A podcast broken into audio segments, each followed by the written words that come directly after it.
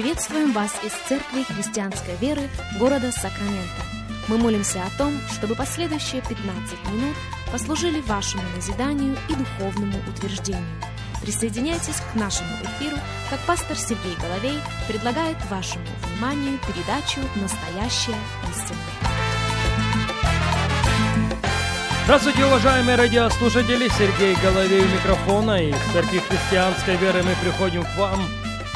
Рады предоставленной возможности встретиться вместе с вами, провести вместе с вами последующих несколько минут, как сегодня мы начинаем новую серию радиопрограмм. Я назвал ее «Добродетель как выражение веры».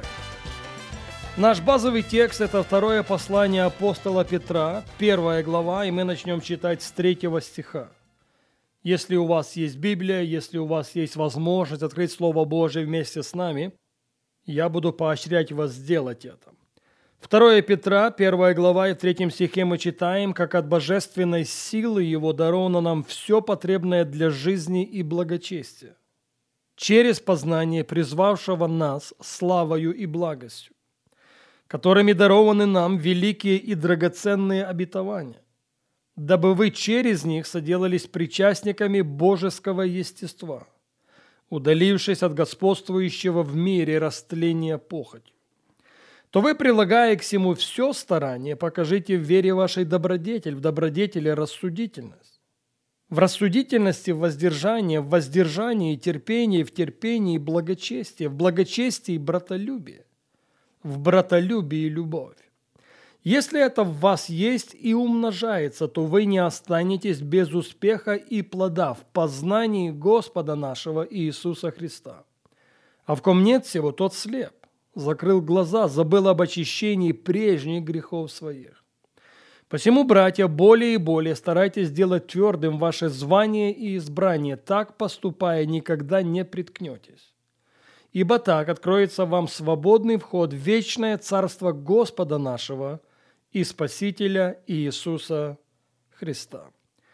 Мы в большей мере будем останавливаться на пятом стихе. «То вы, прилагая к всему все старание, покажите в вере вашей». Я более чем убежден, что в этом стихе апостол Петр забивает очень важный гвоздь. Послушайте и послушайте очень внимательно.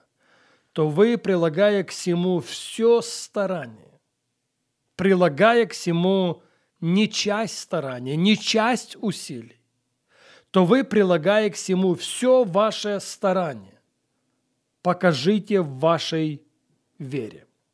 Другими словами, вера способна показать, вера способна продемонстрировать при условии, что мы с вами приложим все усилия.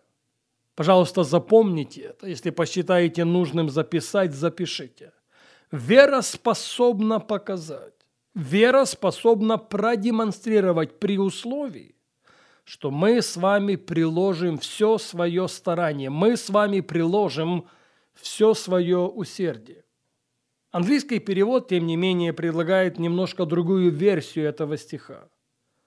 На русском она будет звучать примерно так вложив в это все свое старание, добавьте к вере вашей.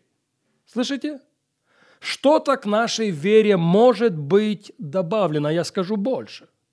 Что-то к нашей вере должно быть добавлено, опять-таки при условии, что мы будем усердными. При условии, что мы приложим все свое старание. При нашем усердии при нашем старании наша вера становится сродни поезду с несколькими вагонами. Правдиво и обратное утверждение. Наша небрежность делает нашу веру скудной, скучной, без красок и цветов. В силу этого мы должны с вами очень хорошо усвоить. Если хотите прописать на скрижалях своего сердца, насколько важна прилежность. Насколько актуально наше с вами усердие. В книге «Притч» в 12 главе, в 27 стихе мы читаем «Имущество человека прилежного многоценно». Опять-таки делаю ссылку на английский перевод. Прилежность – это самая большая драгоценность человека. Ничто, согласно утверждению Соломона царя, не сравнимо с прилежностью. Потому что прилежность откроет двери.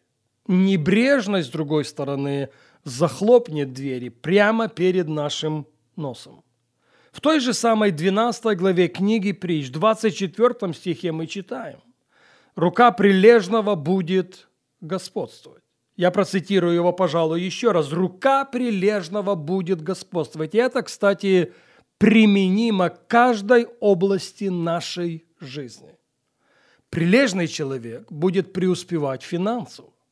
Прилежный человек будет преуспевать эмоционально. Прилежный человек будет преуспевать духовно. Прилежность, негромко сказано, неотъемлемая часть составляющей нашей с вами жизни, успешной нашей с вами жизни. Помните историю о церкви в Иерусалиме? Это в то время, когда Ирод поднял свою руку, чтобы причинить зло, и он достиг поставленной цели. Библия говорит о том, что он убил Иакова, брата Иоаннова, мечом, и, видя, что это приятно иудеям, вслед за этим взял и Петра. Он полагал после Пасхи вывести его к народу. Но что мы читаем с вами о церкви? Написано, что церковь прилежно молилась о нем Богу. Не просто молилась. Церковь молилась о нем прилежно. Вот почему я сказал то, что я сказал. Прилежность – это неотъемлемая часть нашей с вами успешной жизни. Духовной, эмоциональной, семейной, финансовой и так далее по списку. Поэтому никак не лишним будет сегодня спросить у самого себя – делаю ли я то, что я делаю прилежно. Видите, если рука прилежного будет господствовать, то рука небрежного всегда, при всех обстоятельствах, будет терпеть лишение. В книге «Притч» в 13 главе, в 4 стихе мы читаем «Душа прилежных насытится». Опять-таки английский перевод вашему вниманию «Душа прилежных будет обогащена». Не с тем, чтобы повторяться, это имеет отношение к каждой составляющей нашей с вами жизни. Ну а теперь давайте возвратимся к нашему базовому тексту. В нашем базовом тексте апостол Петр поощряет своего читателя, поощряет сегодня каждого из нас. Поощряет к тому, чтобы мы что-то в нашей вере продемонстрировали. Но возможным это станет только тогда – когда наша вера будет в тандеме с прилежностью. Я повторю это еще раз. Да, мы призваны что-то в нашей вере продемонстрировать. Мы призваны что-то в нашей вере показать. Но это станет возможным только тогда, когда наша вера будет в тандеме с прилежностью, когда наша вера будет в тандеме с усердием.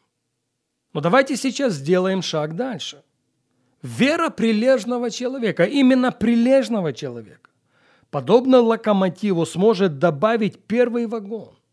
И согласно утверждению апостола Петра, этим первым вагоном является добродетель.